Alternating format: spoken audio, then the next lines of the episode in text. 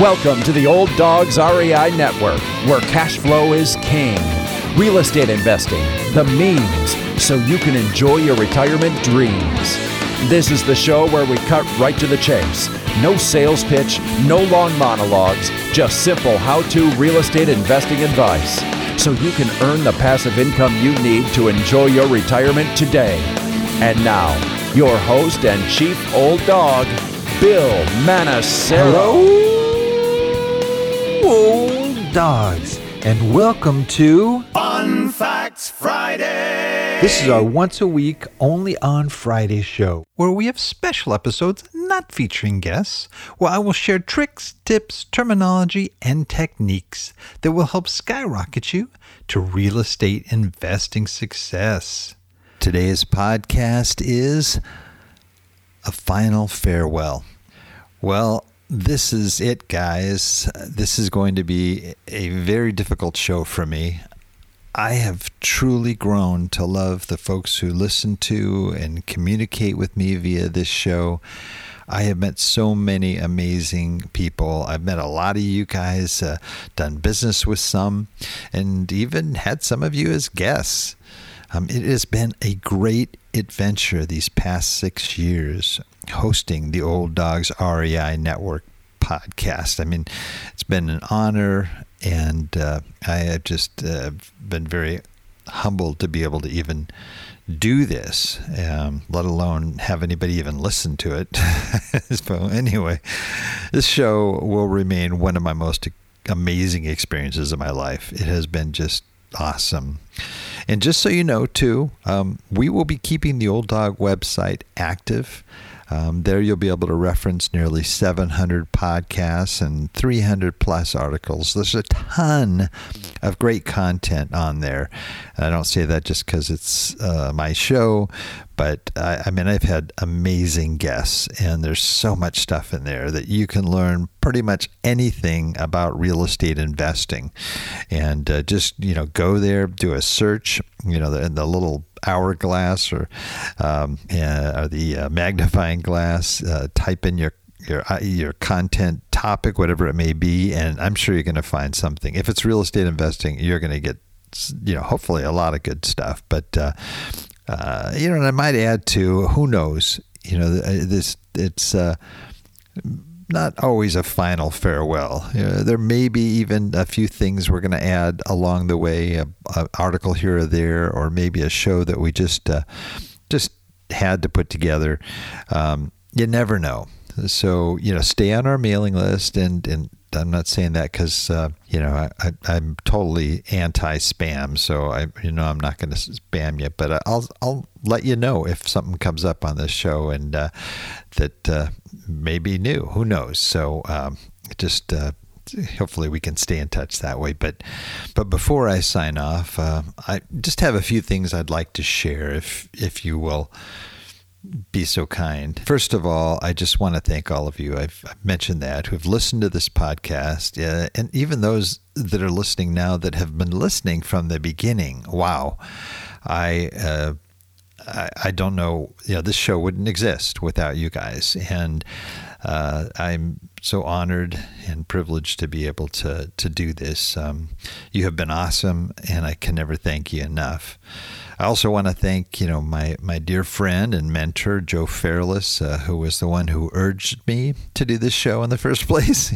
and even though kicking and screaming uh, over six years ago, I went and started doing these podcasts, and I've been so thankful. I went through with it, and uh, it has been a true blessing. And and I also want to thank someone that for which there would be no Old Dogs REI Network podcast. And that's my producer, Tim Edmondson.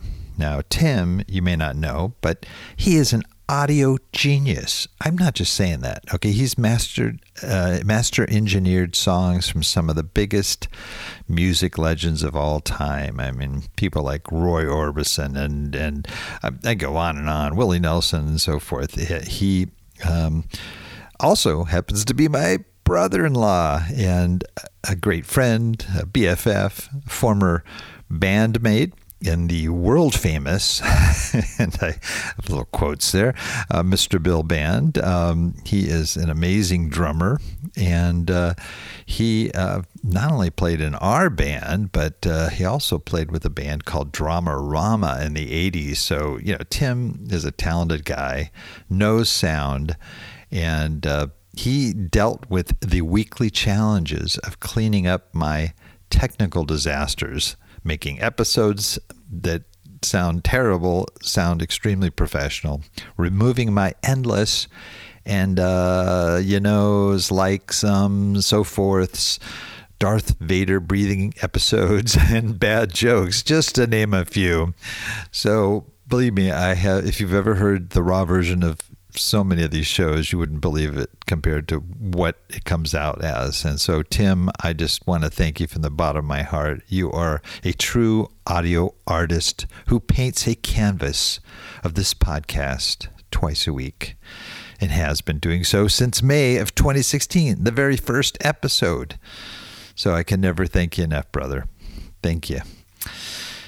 And finally, I don't know if I mentioned it or not on the show, but I was I was thinking of writing a book to share my story, and I really debated back and forth. You know, I mean, you know, getting the the whole revelation about real estate while I was living in Port-au-Prince and up to, um, yeah, what a misnomer, but a you know, multifamily millionaire. It sounds really weird and strange, but the more I thought about it, the more I saw it to be a very short book because if I truly shared my secret to success, how I started with almost nothing to become financially set for life, a lot of people wouldn't believe it or maybe don't want to hear it. But it actually started in 1988 when I was an overambitious entrepreneur. I was devoted to becoming a millionaire before the age of 30.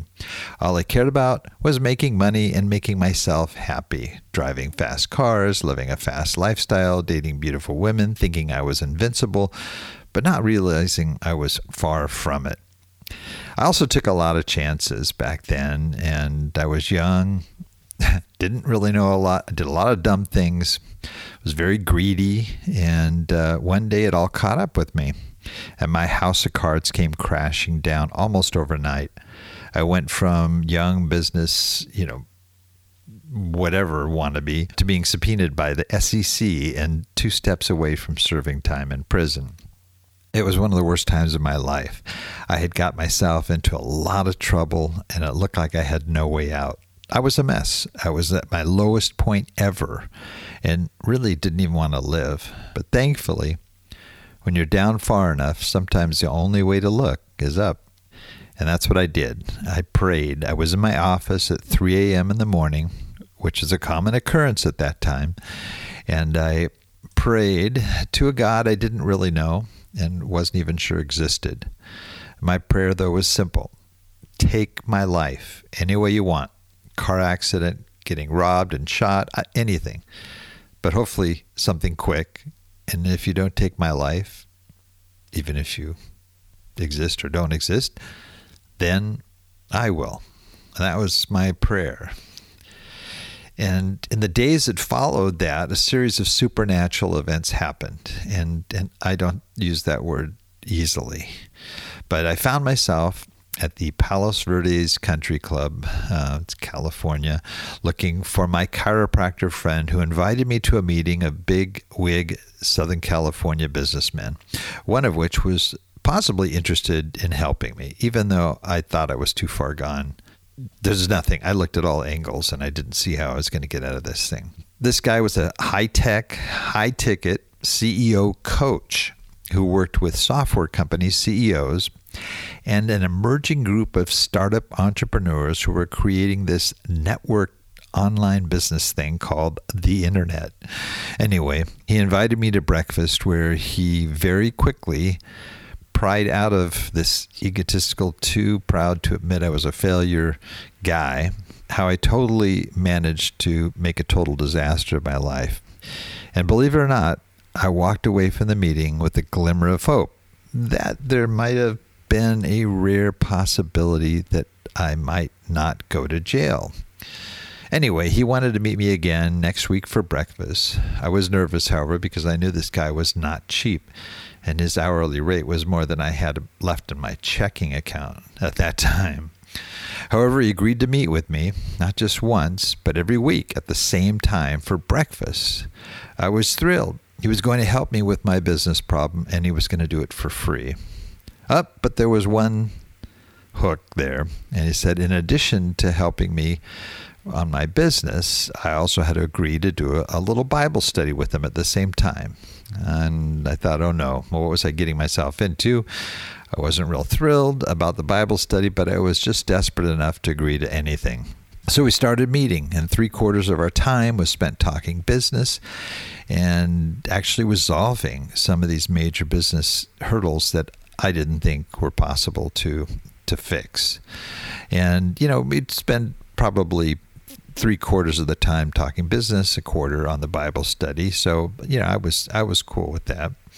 However, as I as much as I tried to cheat and skip my way through the Bible study, uh, I couldn't avoid the homework part of my assignment, and that was actually to read the Bible and answer some of the very tough questions that were in this little booklet that went along with it. So I never read the Bible before, and surprisingly, I became a little caught up in it, and I was learning a lot of interesting things that I I didn't know existed in there. And I was always very skeptical. You know, I, I was meeting with him, so I continued to do it. But as I continued meeting with him, a, a weird shift was occurring. And I ended up wanting to spend more time talking about the Bible and less about my business problems.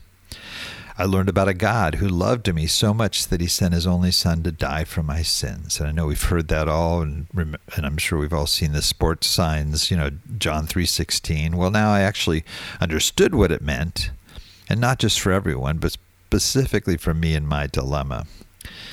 And one night I was in, again in my office. It's 3 a.m., and I decided to pray. But this time my prayer was different. I prayed, Dear God, when I prayed to you last time, I asked you to take my life. Kill me any way you wanted to. But I never dreamed my request for you to take my life would be like this.